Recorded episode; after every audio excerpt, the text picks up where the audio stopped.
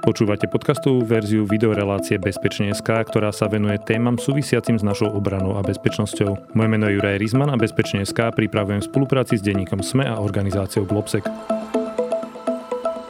Hostom dnešnej relácie Bezpečne.sk je minister obrany Slovenskej republiky, pán Jaroslav Naď. Vítajte, pán minister. Ďakujem veľmi pekne, dobrý deň prajem. Náš východný sused, Ukrajina, čelí už vyše dvoch mesiacov na vojenskej intervencii Ruskej federácie. Veľa sa hovorí o tom, aké stratégie používajú, aké zbranie by potrebovali. Rozoberajú toho veľa, veľa ľudí. Čo to ale znamená pre nás, pre naše ozbrojené síly, že vo vedľajšom štáte je vojna? Samozrejme, že to je zásadný moment e, z rôznych hľadisk. Z hľadisk akutnej potreby mať pripravené ozbrojené síly na rôzne situácie, ktoré e, môžu súvisieť s vojnovým konfliktom, ktorý je vo vedľajšej krajine. E, či už ide o ochranu zelenej hranice, kde sme samozrejme veľmi aktívni, či už ide o monitoring prostredia, či už ide o asistenciu rôznym iným ústredným orgánom štátnej správy, napríklad policajnému zboru e, pri migrácii, či ide o medzinárodnú spoluprácu s našimi spojencami.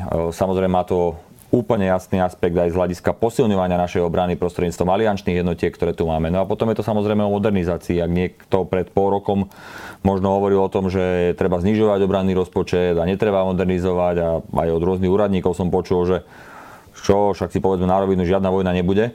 No a, a dnes jednoducho vidíme realitu, tak to všetko sa samozrejme odrazilo aj na realite, ktorú máme v rezorte obrany a je to veľmi hektické obdobie a a obdobie, ktoré ukázalo ľuďom, aká, aká dôležitá armáda alebo aké dôležité ozbrojené síly naozaj sú.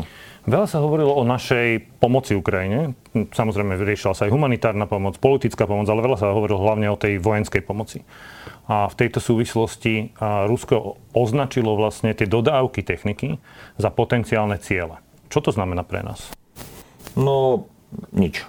Čiže sa to netýka našich ozbrojených síl, alebo sa prijali nejaké opatrenia je úplne prirodzené, že e, pri e, takých operáciách, e, ako je prevoz vojenského materiálu, či už ide o muníciu, alebo ide o nejaké zbraňové systémy a tak ďalej, tak vždy je veľmi dôležitá bezpečnosť a zaistenie samotnej operácie a tak ďalej. Pamätáme si to pri situácii s s S-300, kedy sme utajili celý ten presun a tak ďalej, aj keď Robert Fico robil všetko preto, aby to e, nejakým spôsobom e, prekazil a zverejnil, tak sa mu to nepodarilo a e, keď prišiel s tým vlastne na svoj Facebook, tak v tom čase už S-300 bola za hranicou. Ale samozrejme, že má to aspekty. My to berieme do úvahy ako jeden tieto výhrážky alebo táto snaha Ruska robiť všetko preto, aby e, zahraničné krajiny nepodporovali Ukrajinu, e, slúžia len, kvôli, len, len na to, aby teda naozaj spochybnili tie procesy v jednotlivých krajinách, odkiaľ tá pomoc prichádza, aby možno e, politickí oponenti to využívali na nejakú politickú diskusiu v tých jednotlivých krajinách, ktorá by zamedzila dodávkam toho materiálu, ale nedarí sa mu to a jemu samozrejme obrovský vadí, že Ukrajina dostáva obrovskú pomoc od snad 70 krajín sveta vojenskú. A, ale nič to na základe týchto vyjadrení e, nemení v tej podstate, že tie krajiny pomáhajú, budú pomáhať, takisto Slovenská republika pomáhala, pomáha a bude pomáhať aj vojensky, lebo je to správne, lebo pomáhame napadnutému, pomáhame Ukrajine, ktorá je jednoducho pod agresiou Ruskej federácie a je to aj v súlade s medzinárodným právom. Charta OSN jasne hovorí, že krajina, ktorá je napadnutá, má právo žiadať aj od iných krajín vojenskú pomoc. A presne to robíme, čiže je to v súlade s morálkou, s našimi dobrými vzťahmi s našim susedom, ktorý je nevinný v celom tomto procese, jednoducho je obeťou agresie a je to aj v súlade s medzinárodným právom. A tak to má byť. No, ak sa bavíme o tých konkrétnych dodávkach, a áno, veľa sa hovorilo o tých S-300, hovorilo sa o nejakých možnostiach, ktoré sa týkajú Húfnic, Zuzana, prípadne Migo, možno nejakých ďalších vecí. A čo je teraz aktuálne na stole, ak vôbec o tomto môžeme hovoriť? Ja nepôjdem do nejakých detailov, ale čo môžem povedať je to, že samozrejme e, aj samotný ten konflikt e, aktuálne prebiehajúci na Ukrajine ukazuje, že pozemné síly sú alfou a omegou. Naozaj okrem dobrých spravodajských informácií, ktoré potrebuje mať Ukrajina, aby presne vedela, čo Rusi chystajú a potrebujú mať taký prehľad boiska, tak okrem toho potrebujú naozaj veľkú podporu v pozemných silách. Preto sa hovorilo veľa o tých hufniciach. Zuzana od nás a, a preto sa hovorí veľa o munícii do delostrelectva a, a preto sa hovorí napríklad o dodávkach tankov. Poliaci dali veľké množstvo tankov e, na Ukrajinu, Česká republika a my tiež rokujeme a uvidíme, e, čo to priniesie v najbližších týždňoch. ale áno, ukazuje sa, že keď tiež niekto spochybňoval potrebu takej techniky, ako je tanková, ako sú bojové vozidla, pechoty, či kolesové alebo pásové, to je to, čo my modernizujeme tiež v rámci našich ozbrojených síl, tak teraz sa ukazuje, že naozaj táto technika je mimoriadne dôležitá. My sme tu mali pred pár týždňami ako hostia vášho štátneho tajomníka pána Majera, s ktorým sme rozoberali práve tú technickú časť modernizácie ozbrojených síl. Tá otázka ale bola ktorá zostala taká trošku nezodpovedaná, bola tá postupnosť a množstvo peňazí. My sme doteraz neboli veľmi schopní akože vyčleniť dostatočné množstva financií na, na ozbrojené síly ako také, dokonca ani na naše záväzky, ktoré sa týkali na to. A nájde sa tá politická vôľa teraz? Menil sa ten postoj politikov, mení sa ten postoj politikov v súvislosti s touto ukrajinskou krízou? Zmenil sa a mení sa. Ja to poviem úplne na rovinu. V 2020 roku keď nastúpila táto vláda, tak rozpočet na obranu bol plánovaný vo výške 1,62 alebo 1,63% HDP. Môžem povedať, že pre tento rok e, je plánovaný e, vo výške 1,8% ale s vysokou pravdepodobnosťou dosiahneme tento rok 2 e, Je na to politická dohoda a robíme k tomu relevantné opatrenia, aby sme nielen pýtali peniaze, ale ukázali, na čo konkrétne ich použijeme, ten navýšený balík. A myslím si, že tá realita, ktorá dnes je vo svete, ukazuje, že e, tie 2% je absolútne minimum e, pre obranu. Pobaltie má 2,5%, všetky tri krajiny, Polsko má 3%, dokonca v ústave schválené. V parlamente všetci hlasovali za. V polskom parlamente za nový ústavný zákon o 3% pre obranu. Myslím, že len piati poslanci sa zdržali, ostatní boli všetci za, to je nemysliteľné u nás. Rumunsko 2,5%, jednoducho všetci e, sú oveľa vyššie a my potrebujeme sa dostať aspoň na úroveň 2%, lebo východná hranica, kde sme aj my, e, krajiny, ktoré hraničia s Ukrajinou, jednoducho my potrebujeme e, naozaj do tej armády investovať adekvátne zdroje, konečne. A ja verím, že keď budem odozdávať o ten rok a tri štvrte alebo koľko to bude e, rezort môjmu následovníkovi, tak, e, tak ten bude môcť povedať, že áno, ten záväzok na 2% ako, ako minimálne e, výdaje na obranu bol splnený a on sa môže sústrediť už na to, kde bude realokovať tie peniaze. Verím tomu, že sa nám podarí naozaj e, nielen navýšiť, ale aj dobre míňať tie peniaze, racionálne míňať. Ja to už vidím teraz, že v porovnaní s mojimi predchodcami sa veľa prostriedkov šetrí a tým pádom sa dokážu použiť na ďalšie veci. Mhm. Tá modernizácia ozbrojených síl sa naozaj má týkať od útočných pušiek cez obrnenú techniku, kolesovú aj pásovú, až po nejaké protiletecké systémy, lietadla a tak ďalej a tak ďalej. A čo nám tá vojna na Ukrajine ukazuje? Na čo dať prioritu? Lebo asi to nezvládneme urobiť všetko, všetko naraz. Asi sa nedá investovať taký obrovský balík, aby to išlo všetko v rovnakom čase. Kde vidíme teraz prioritu vzhľadom aj na to, čo, čo sledujeme na tom boisku, čo je najviac treba? No teraz sme stále hovorili, že našou prioritou by malo byť e, vybudovať ťažkú mechanizovanú brigádu, lebo to je záväzok v rámci Severoatlantickej aliancie a zároveň je to reálna potreba. Dnes by som e, predsa len ešte jednu vec, ktorá je súvisí čiastočne, ale nie úplne dal ako väčšiu prioritu a to je absolútne sa zbaviť závislosti od Ruskej federácie. Bálme sa o MIGoch, bálme sa o e, nejakých vrtulníkoch, ktoré ešte máme, bálme sa o systéme protizdušnej obrany, S-300 išla, e, ale máme tu aj iné systémy, systémy KUP, systémy IGLA, e, ktoré sú pôvodne ruské alebo sovietské a potrebujeme sa toho všetkého zbaviť a nahradiť to západnou technikou. Bálme sa o tankoch, o BVPčkách a tak ďalej. Čiže závislosť je absolútna priorita a robíme konkrétne kroky, ktoré e, smerujú k vybudovaniu ťažkej mechanizovanej brigády. E, doriešili sme aj radary mimochodom, ktoré začnú už v priebehu budúceho roka e, prichádzať od začiatku budúceho roka prakticky myslím. A to bol tiež pozostatok ešte techniky, povedal by som, sovietského typu. Tak radary sme urobili, podpísali sme, alebo teda vláda schválila kolesovú techniku, bojové obredené vozidla, Teraz budeme mať pásovú techniku, verím, že v júni schválenú na rokovaní vlády.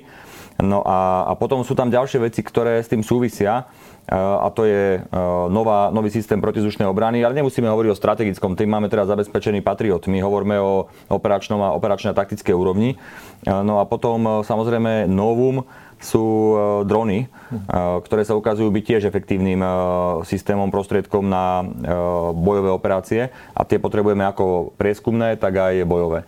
Takže, no a potom tie ručné zbranie, ten samopal vzor 58, to je samozrejme, to je rok v podstate zavedenia a už je naozaj na čase, aby sme mali adekvátne zbranie aj z hľadiska výzbroje, osobnej výzbroje vojaka.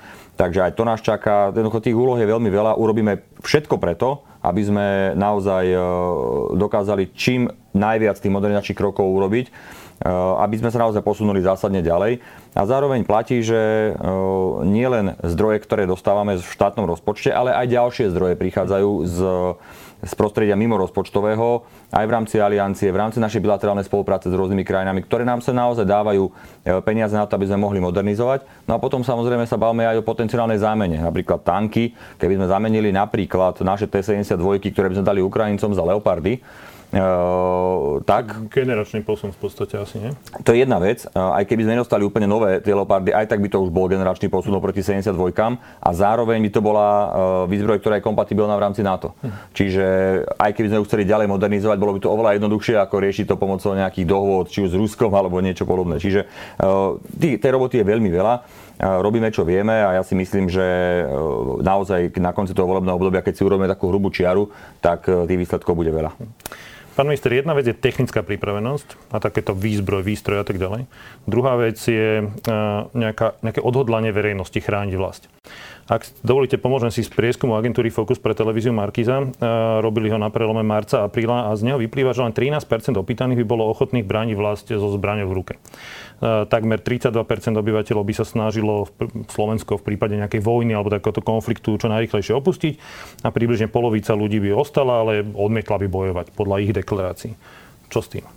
No, jednak e, si myslím, že by tá realita bola úplne iná keby prišlo k reálne k potrebe brániť vlast, vlastnú rodinu, vlastné domovy, okolie, ktorej človek býva, tak by ľudia sa zachovali inak. To je jedna vec. Druhá vec je tá, že 13%, keď si zoberiete, že je 10% obyvateľstva je asi 500 tisíc ľudí, alebo 550, no tak 13% asi nie je málo ktorí by reálne tu chceli bojovať. Áno, ale v tých zahraničných, aj blízkom zahraničí, v Polsku, v pobalských krajinách, to už nehovorím o škandinávskych niektorých krajinách, sú to rádovo vyššie čísla. Áno. Čiže asi... asi musíme začať pracovať nejak inak s verejnosťou, aby tá odhodlanie brániť vlast bolo iné. Nie? Áno, s tým, s tým tu sa zhodneme, ale ja si myslím, že reálne by to odhodlanie bolo oveľa vyššie, ako sa to ukazuje v prieskumu. V konečnom dôsledku, keď si spomínate tesne pred e, začiatkom vojny na Ukrajine, sa robili prieskumy a Ukrajinci boli presvedčení o tom, že žiadna vojna nebude a prieskumy ukazovali, že iba 15% Ukrajincov si myslí, že Rusi ich napadnú a Jednoducho e, človek má e, takú tendenciu myslieť na to lepšie, ne, nepripúšťať si to zlé. Aj v tomto prípade samozrejme, že keď bola otázka, že tak čo, bránili by ste alebo by ste utekli, no tak, tak radšej by som utekol pred vojnou. To je také ako keby prirodzené, ale realita je taká, že keby naozaj potom museli urobiť to rozhodnutie, tak by sa asi rozhodli tak, že by ostali a že by e, naozaj bránili tú vlast všetkými prostriedkami a silou, ktorú majú. Som optimistickejší, ale súhlasím s tým, že áno, je potrebné veľmi intenzívne komunikovať s občanmi, ktorí sú veľakrát klamaní, ja, a to musím to povedať, e, že e, je to nezodpovedné správanie aj, aj, aj politické strany Smer, aj, aj rôznych fašistov, ktorých máme v parlamente a extrémistov, ktorí jednoducho ľudí poburujú, ktorí klamú ľudí e, úplne im zámerne, vediac, že klamú, ale robia to. A tým samozrejme spochybňujú aj tú úlohu ozbrojených síl a tú potrebu brániť vlast. A musíme nad tým, nad, sa nad tým zamyslieť, čo by sme mali urobiť, ale opakujem, verím tomu, že e, na konci dňa, keď prišlo k rozhodnutiu, tak e, by drevia väčšina Slovákov ostala tu a ostala by brániť, brániť svoju vlast. Vy ste koncom minulého roku prijali ale koncepciu prípravy obyvateľstva na obranu vlasti. E, v akom štádiu je tá realizácia? Možno aj vzhľadom na tie výskumy a, a to, ten vývoj na Ukrajine? Áno, my si robíme inak samozrejme aj svoje vlastné prieskumy v priebehu roka aj s tou istou... A vychádza to podobne teda? Na túto konkrétnu otázku sme tam ešte nemali, dáme ju do ďalšieho prieskumu, ale áno, napríklad táto spoločnosť, ktorá robila aj prieskum, ktorý ste spomínali, tak aj tá je jedna zo spoločností, ktoré oslovujeme na prieskumy, ale aj, aj iné spoločnosti, aby sme získavali čo najlepšie informácie. Faktom je, že áno, máme tam tú koncepciu schválenú, ktorá, to je vlastne ako keby dlhodobý plán, ktorý... Po rokoch v podstate, lebo to sa dlho zanedbávalo. To ja v podstate musím povedať, že ja si nepamätám, že by takáto koncepcia tu vôbec bola, lebo tá hovorí nielen o rezorte obrany, ale aj o rezorte školstva, o kultúre, o tradíciách, o, o ministerstve vnútra, aké úlohy by malo vykonávať a ďalšie ministerstva, lebo jednoducho obrana štátu je obrana nadrezortná, to nie je len vec e, rezortu obrany. To znamená, e, robíme konkrétne opatrenia, e, chceme vstúpiť aj do systému vzdelávania detí, samozrejme to, čo mu sa volá, kedy hovorí rôzne branné cvičenia a tak ďalej, však nebolo všetko zlé, vráťme sa k mnohým veciam, lebo mali svoje rácio. A verím tomu, že postupne, postupnými krokmi jednoducho sa nám podarí naozaj vzbudzovať to, čo niekto hovorí hanlivo, ale ja si myslím, že to je veľmi správne, taký ten patriotizmus, takú tú, takú tú lásku k národu, k svojej vlasti. A verím tomu, že je to iba otázka času, keď tá generácia stále, aj my si pamätáme ešte socializmu, zažívali sme rôzne veci, ako boli pionieri a, a podobné aktivity a e, potom tam bola nejaká medzera a mali sme sa vrátiť k tomu, že poďme naozaj vychovávať tu tie deti od malička k, k hrdosti, k, vla, k národu, k vlasti a k potrebe jej, jej obrany. Tak ako to robili mimochodom eh, a veľmi dobre eh, Poliaci celé dlhé obdobie a ukazuje sa, aké to je dôležité. Tento týždeň ste spustili náborovú kampaň Buď pripravený, ktorej cieľom je zvýšiť záujem o dobrovoľnú vojenskú prípravu. Um, aký je cieľ? Koľko ľudí chcete vyškoliť cez tento program? Čo sú možno tie zmeny oproti minulosti, lebo vieme, že v minulosti to nebolo úplne úspešný program. Ani aktivácia nejakých aktívnych záloh, ani, ani táto dobrovoľná vojenská príprava? No máme vlastne tri oblasti, na ktorých nám záleží. Jedna je štandardná rekrutácia a tam musím povedať, že e, máme výrazne väčší záujem, alebo mali sme výrazne väčší záujem do konca minulého roku dvojnásobný by som dokonca povedal oproti, keď porovnáte rok 2021 s rokom 2019 napríklad po dvoch rokoch. Ja si, myslím, ja si myslím, že aj komunikáciou rezortu, myslím si, že ľudia nevidia kauzy na ministerstve obrany, v ozbrojených silách, vo vojenskom spravodajstve. Zároveň ľudia videli, ako veľmi dobre ozbrojené sily fungovali počas covidu. No a toto všetko spôsobilo, že sa výrazne zvýšil záujem o vstup do ozbrojených síl Áno, musím povedať, že teraz už tak nerastie, že kulminuje a je to spôsobené určite konfliktom na Ukrajine, že ľudia sa možno boja teraz robiť si väčšie záväzky voči ozbrojeným silám, ale uvidíme, lebo to je krátkodobý, možno nejaký výkyv, uvidíme, čo, čo bude ďalej, ale stále môžem povedať, že napríklad minulý rok sme mali viac ako 9 uchádzačov na jedno voľné miesto. Druhá vec je tá, že iba jedna tretina z uchádzačov prejde cez fyzické, psychické eh, a telesné testy pardon, zdravotné, eh, psychické a telesné testy. Eh, to znamená, je to náročný proces, ale na konci dňa mali sme naozaj veľmi veľa uchádzačov na to, aby sme mohli naplňať tie pozície, ktoré sme mali uvoľnené. Teraz ale ideme navýšiť počet vojakov. Chceme ho navýšiť o 3000 z približne 14 tisíc na 17, čo je približne 20%, aj keď sa to nezdá, keď hovoríme o Je to veľa.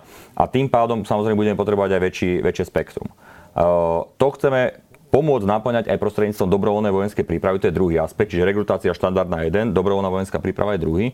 A, a tam áno, sme spustili teraz kampaň pre doma dňami, kde jednoducho máme záujem e, osloviť primárne mladých ľudí, e, ľudí, ktorí možno zvažujú o ozbrojených silách, ale nevedia, čo to chcú spraviť. Dáme im šancu si to vyskúšať na 11 týždňov.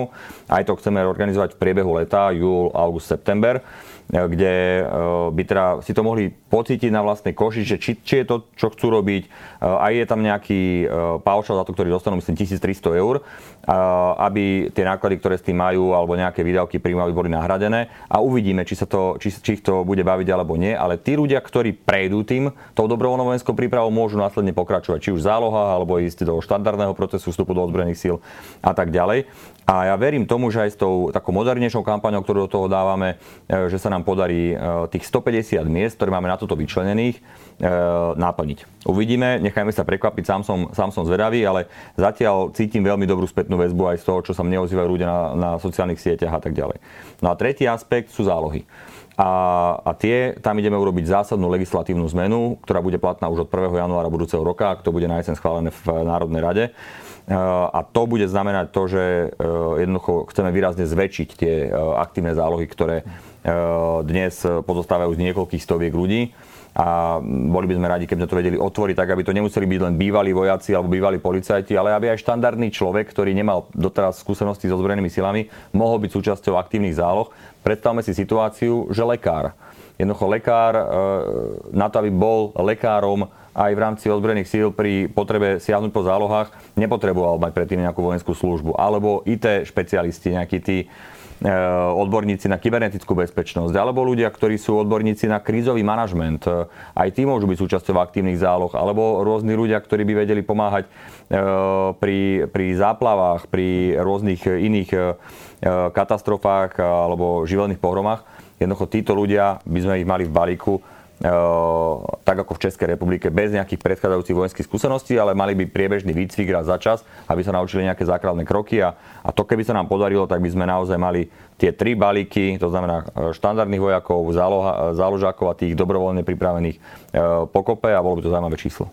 Ja som človek, ktorý má k týmto témam blízko aj k fyzickej príprave, aj k strelbe, aj k tej branej, k branným veciam, vojenskej histórii a tak ďalej. A ja som sa teraz zaujímal o tú dobrovoľnú vojenskú prípravu. Prišlo mi pre človeka, ktorý je zamestnaný, má rodinu, a ktorý už nemá proste 18 rokov, a fyzické a telesné a skúšky ako pre 18-ročného. A akékoľvek tie zranenia, ktoré už tak človek za tie roky akože e, začne, tam boli rovnaké podmienky ako pre prijatie, kompletné prijatie do ozbrojených síl Slovenskej republiky, čo už teda v mojom 45 plus ne, veľmi nedávam. A plus tých 11, 11 týždňov bola pomerne častá otázka, ktorú sme aj dostávali, že, že či sa toto dá akože zvládnuť. Čiže pre nás starších nie je dobrovoľná vojenská príprava, ale skôr tie aktívne zálohy?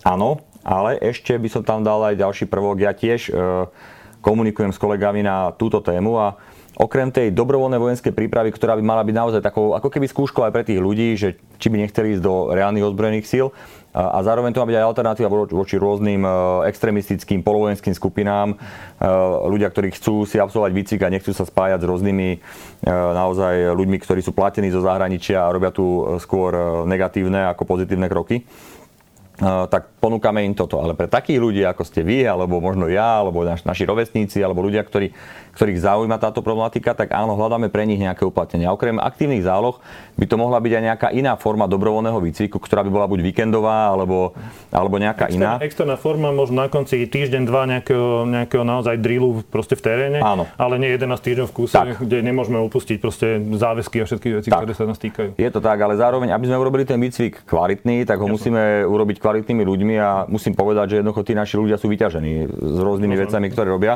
Čiže ten ďalší ako keby nejaký nový aspekt, e, nevylučujem, že s tým prídeme, lebo je fajn, keby sa ľudia naučili. Uh, neviem, či ste mali vy tú možnosť, ja som napríklad chodil na rôzne kurzy, či už Samozrejme. prežitia, alebo uh, na, na, na zbrojný preukaz, na rôzne ďalšie veci, aby, lebo ma to baví a jednoducho napriek tomu, že ma, nemám uh, absolvovanú základnú vojenskú službu, lebo už neexistovala, keď som uh, vlastne ukončil štúdium, tak uh, som sa snažil tu, tie veci, ktoré ma aj tak zaujímajú, nejakým iným spôsobom realizovať, no ale bolo to drahé, bolo to možno komplikované niekedy. A takto by to bolo fajn, keby sme to vedeli my organizovať, či už priamo ako e, ozbrojené síly, alebo prostredníctvom nejakých iných s nami spolupracujúcich občianských združení, ktoré by to mohli realizovať. Aj sme mali v relácii niektoré z nich. Takže. No a, a toto je presne alternatíva a, a samozrejme, že nad tým uvažujeme a ako to spraviť, ale treba to trošku času tomu ešte, ale verím tomu, že v tomto volebnom období sa toho dočkame. Super. Pán minister, posledný okruh tém, ktorým by som sa dneska rád venoval, sa týka ochrany, obrany Slovenska pred špionážou, hybridnými hrozbami, vôbec pôsobením 5. kolóny. Trochu ste sa toho dotkli, keď ste hovorili o, tom, o tých polovojenských organizáciách. Po odhalení tej siete ruských špionov dosť rezonuje tá otázka, že či to bolo všetko. Pretože naše tajné služby dlhé roky upozorňovali na to, že sa tu deje aj špionáž voči Slovenskej republike, aj hybridné aktivity, ktoré boli zamerané na spochybnenie členstva v NATO, spochybnenie našich štátnych inštitúcií, predstaviteľov a tak ďalej. Tak ďalej. Um, čo sa dá povedať o tom, v akom štádiu sme a možno čo nás čaká v najbližších mesiacoch, dňoch? Asi to neskončilo, predpokladáme. Určite nie. Určite nie a my samozrejme máme množstvo informácií. Takisto ako som nejako verejne nekomunikoval to, čo sa nám už podarilo v súvislosti aj s tými videami, ktoré potom e, boli prístupné verejnosti e, v médiách, e, ako jednoducho tí Rusi fungujú, ako tu uplácajú ľudí a tak ďalej, tak to bola samozrejme spravodajská informácia, ktorá, teda operácia, ktorá trvala rok a my sme ju nekomunikovali, lebo sme chceli získať čo najviac ľudí. A čas z toho jednoducho bolo mm, prístupné verejnosti zverejnené, lebo už tam boli urobené nejaké invazívne kroky. Ale máme množstvo ďalších informácií o ďalších ľuďoch, ktorí áno, spolupracovali alebo stále spolupracujú a robíme si svoju štandardnú robotu. Spravodajské služby, či vojenské spravodajstvo alebo Slovenská informačná služba, e, môžem povedať, že naozaj v tejto oblasti konajú veľmi dobre. E, sledujú procesy, mapujú procesy a zase keď budeme mať niečo ďalšie, tak e, s tým vyjdeme von. Faktom ale je, že tá rozvetvenosť špionážnych vzťahov, tak toto zjednodušene poviem, áno, najmä, ale nie len, ale najmä z Ruskej federácie v rezorte obrany alebo aj v iných bezpečnostných zložkách bola veľmi intenzívna a to bolo práve kvôli tomu, a som o tom presvedčený, že ostatné obdobie bol rezort obrany v rukách Slovenskej národnej strany, ktorá mala blízke vzťahy s Rusmi a jednoducho umožnili to. Napriek tomu, že ako hovoríte, tie spravodajské služby informovali o tom, že takéto veci sa dejú, ale jednoducho neboli urobené žiadne kroky voči tomu. Práve naopak som presvedčený o tom, že niektoré aktivity boli robené s, vedením, s vedomím najvyššieho vedenia štátu napríklad bývalého predsedu parlamentu pána Danka, on ako príjemca spravodajských informácií mal v rukách ako vojenské spravodajstvo, tak Slovenskú informačnú službu. Vedel o tom, bránil vyhostovaniu ruských kvázi diplomatov s diplomatickým krytím špiónov zo Slovenska. Naopak jeho, jeho nominanti chodili na ruskú ambasádu s flaškami alkoholu, však to každý videl v rôznych mediálnych E, informáciách, ktoré, ktoré boli e, zverejnené. Čiže e, štát o tom vedel, nerobil dostatočné opatrenia a teraz sa snažíme vyčistiť vlastne tie procesy tak rýchlo, ako sa len dá. Čiastočne sa nám to darí, ale zďaleka nie sme na konci. Otázka, ktorá zaznela v tej diskusii, je, že či máme na to dostatočne pripravenú legislatívu napríklad. Mm. Pretože jedna z tých vecí bolo, že, že ľudia dostali informáciu, tuto boli odhalení špioni, nejaká časť proste išla do väzby a nejaká časť bola vyhostená, tí, ktorí neboli odtiaľto, ale zrazu sú na slobode. A pripravuje sa nejaká zmena legislatívy. Budeme aj, možno aj nielen kvôli tomuto, ale aj kvôli hybridným aktivitám, možno aj kvôli tej vojenskej situácii u susedov. Budeme nejak musieť zmeniť ten systém, ktorý tu máme, dneska legislatívne, v uchopení rôznych stavov pripravenosti a tak ďalej, a tak ďalej. A možno aj toho, ako bojovať ďalej proti či už špionážnym alebo hybridným aktivitám? Absolútne legitímna otázka. Áno, je, bude potrebné jednoducho, aby sme upravili našu legislatívu tak, aby bola zodpovedajúca 21. storočiu. Môžem povedať, že ešte tento rok dáme do e, procesu a chceme tento rok schváliť nový zákon o vojenskom spravodajstve. E, práve v týchto dňoch dostávam na stôl e, jeho nejakú konsolidovanú verziu, ktorá pôjde ďalej potom do legislatívneho procesu. Čiže zákon o vojenskom spravodajstve, áno, zákon o štátnej službe, e, profesionálnych vojakov už riešime, ale budeme riešiť aj zákon o obrane. Eh, lebo eh, bavme sa presne o úlohách ozbrojených síl, ktoré sú aj na našom území, eh, akým spôsobom realizujú niektoré aktivity, alebo by, mali, alebo by mohli, alebo mali realizovať a nemôžu, lebo to legislatíva neumožňuje. Čiže to sú legitímne veci, ktoré určite je potrebné riešiť. Viem, že Siska chystá nový zákon, riešime rôzne opatrenia v kybernetickej oblasti, práve kvôli tomu, aby sme dokázali proti hybridným hrozbám adekvátnym spôsobom konať. Pamätáte si uh, taký ten dočasný zákon, ktorý ešte platí do konca júna o zatváraní alebo vypínaní rôznych webov. Uh, tak samozrejme je to vždy diskusia o slobode slova versus uh, obrane štátnych záujmov a bezpečnostných záujmov štátu.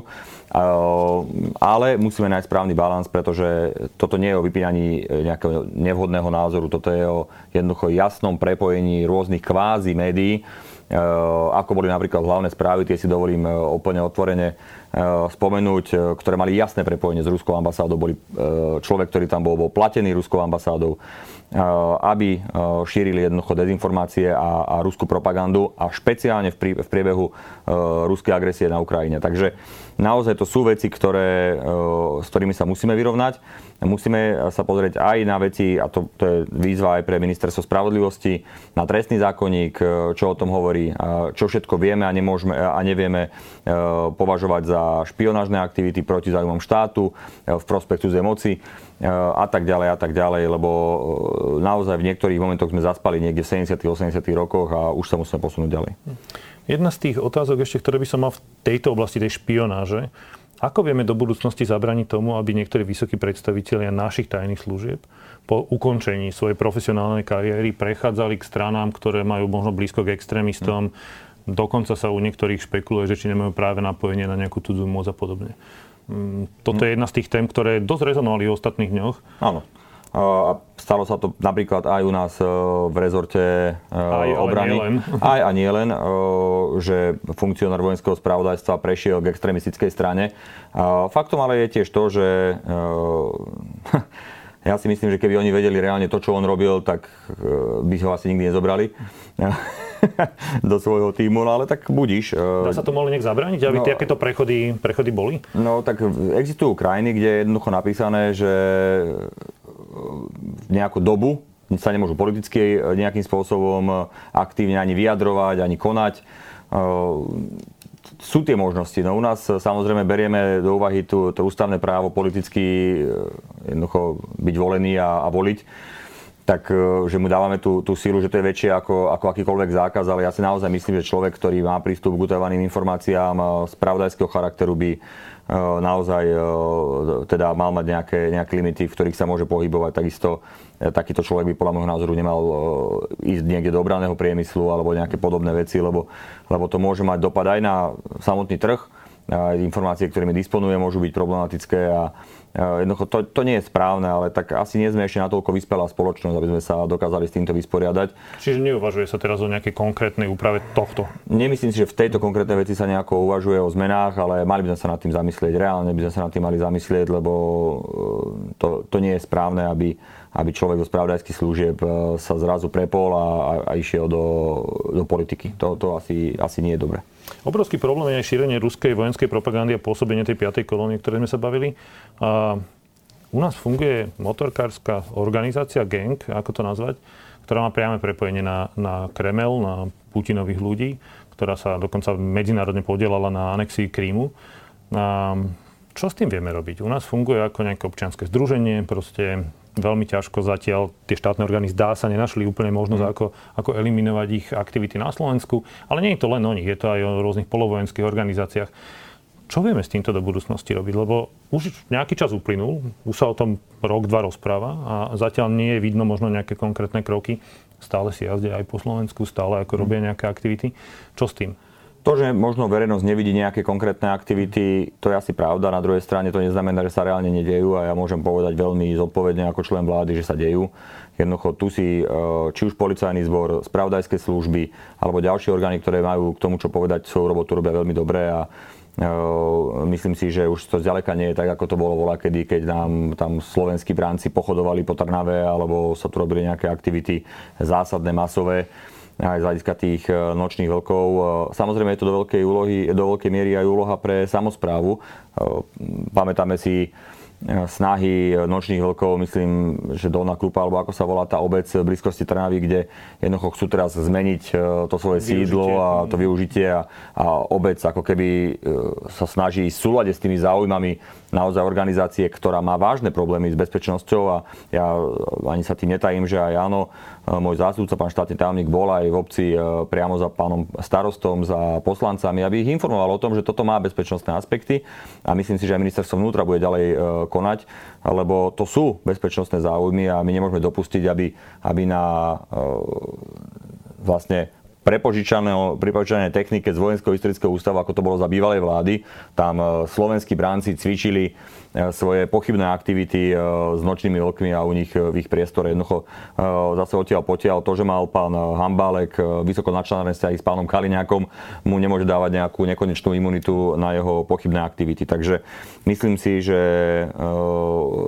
sa v tom dejú veci, ale áno, opäť zákon o občianských združeniach by bolo treba nejakým spôsobom zmeniť, lebo už tiež nezodpovedá realite a mnohé tie združenia, napríklad slovenskí bránci, oni ani reálne neexistujú, oni právne neexistujú. Iné občianske združenia. Majú nejaké občianske združenia, na ktoré chcú brať nejaké dotácie alebo na ktoré si realizujú nejaké veci, ale slovenskí bránci ako takí jednoducho občianske združenia nemajú, lebo vedia, že by bolo rozpustené. A tým pádom vlastne oni de jure neexistujú a tým pádom nemôžete proti ním konať. A toto nie je E, vec, ktorú by sme mali jednoducho akceptovať a musíme robiť také opatrenia, aby keď niekto úplne zjavne koordinuje svoje aktivity pod nejakou značkou, tak aby sa nemohol tváriť, že oni vlastne neexistujú. Veľmi kontroverzná téma, ale posledná otázka dnešnej relácie Bezpečne SK. Um, jedna zo svetových veľmocí nás zaradila na zoznam svojich nepriateľov. A keď sa toto stalo naposledy, to boli 30. roky, tak Československá republika prijala zákon na ochranu republiky. On bol využitý v boji proti fašistom, ale potom bol zneužitý komunistami po, po druhej svetovej vojne. Zostáva tam taká pachuť. Málo kto sa o tom chce rozprávať. Prišiel ale ten čas, keď už sme zaradení na zoznam nepriateľov. Tajné služby nám hovoria, že tu máme nejaké, či už špionáž alebo hybridné aktivity. Máme tu piatú kolónu aktívnu, ktorá spolupracuje s tými, ktorí nás zaradili na zoznam nepriateľov je čas uvažovať aj o tom, že tá republika sa musí začať nejak chrániť iným spôsobom ako tými bežnými novelizáciami bežných zákonov? Mm, ťažká debata. to, že nás Rusi zaradili oficiálne na zoznam nepriateľov, ma neprekvapilo, lebo my sme na tom zozname nepriateľov boli už dávno a jednoducho robili množstvo aktivít nepriateľských. Formalizovali to, čo sme vedeli. Presne tak. A bolo úplne jedno, aká tu bola vláda. Jednoducho Rusi nás považovali za západnú krajinu už v podstate minimálne od roku 2004, ale podľa mňa aj dávno predtým. Čiže nielen od nášho vstupu do NATO a do EÚ, ale už aj predtým. A jednoducho oni tu vytvárali a dlhodobo realizovali veľmi nepriateľské aktivity, ktoré sa vystupňovali do absolútne najvyšších úrovní po roku 2014, keď napadli Ukrajinu, anektovali Krym a, a v tom momente už tu začali naozaj v plnom využívať tú svoju sieť, ktorú si tu vytvorili predtým. A tá sieť bola áno aj v štátnej správe, aj medzi politikmi, aj na najvyšších úrovniach, jednoducho tie aktivity tu boli. Nie je to nič nové, len sa to začína tak konečne odkrývať, ako to, ako to reálne bolo. My robíme úpravy legislatívne, aby sa tá vláda dokázala, alebo ten štát, aby sa dokázal lepšie brániť eh, voči vonkajšej moci, voči nepriateľským aktivitám, ale nie je to jednoduché. A vždy je to o tom, že v niektorých aspektoch budete ako keby krok pozadu a vždy vás len nejaká konkrétna situácia vám ukáže, že čo treba ešte zmeniť. Budeme preto robiť absolútne maximum. Tá odolnosť štátu, lebo to je to správne slovo, tak, to, tak tá je mimoriadne dôležitá ale všetko vyžaduje svoj čas. Aj ľudia na Slovensku, e, myslím si, že už dnes vidia realitu inak, ako ju videli len pred pol rokom a chápu mnohé opatrenia, že keď sme sa tu, e, teda nie v tejto relácii, ale e, ako v mediálnom priestore rozprávali v januári o potrebe zmluvy s Američanmi a aké šialenstvo tu bolo, dnes ukazuje obrovský realita to, aká, aké dobré rozhodnutie to bolo, aké správne rozhodnutie to bolo. A takto niekedy ľudia potrebujú e, viac času, aby sa zžili s niektorými opatreniami. Otázka, či teda potrebujeme ale nejaký komplexnejší zákon, ktorý by chránil republiku.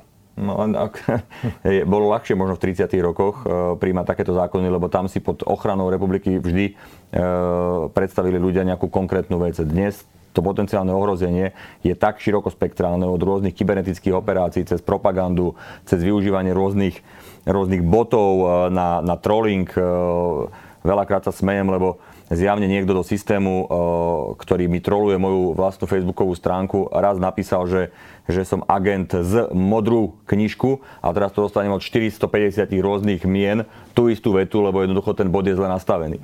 A takto to funguje, ja sa na tom zabávam, ale je to ťažšie uchopiť. Ako... je ťažšie uchopiť e, tú, tú komplexnú odolnosť, tú obranu toho štátu, ako to bolo v minulosti, lebo ten svet je iný.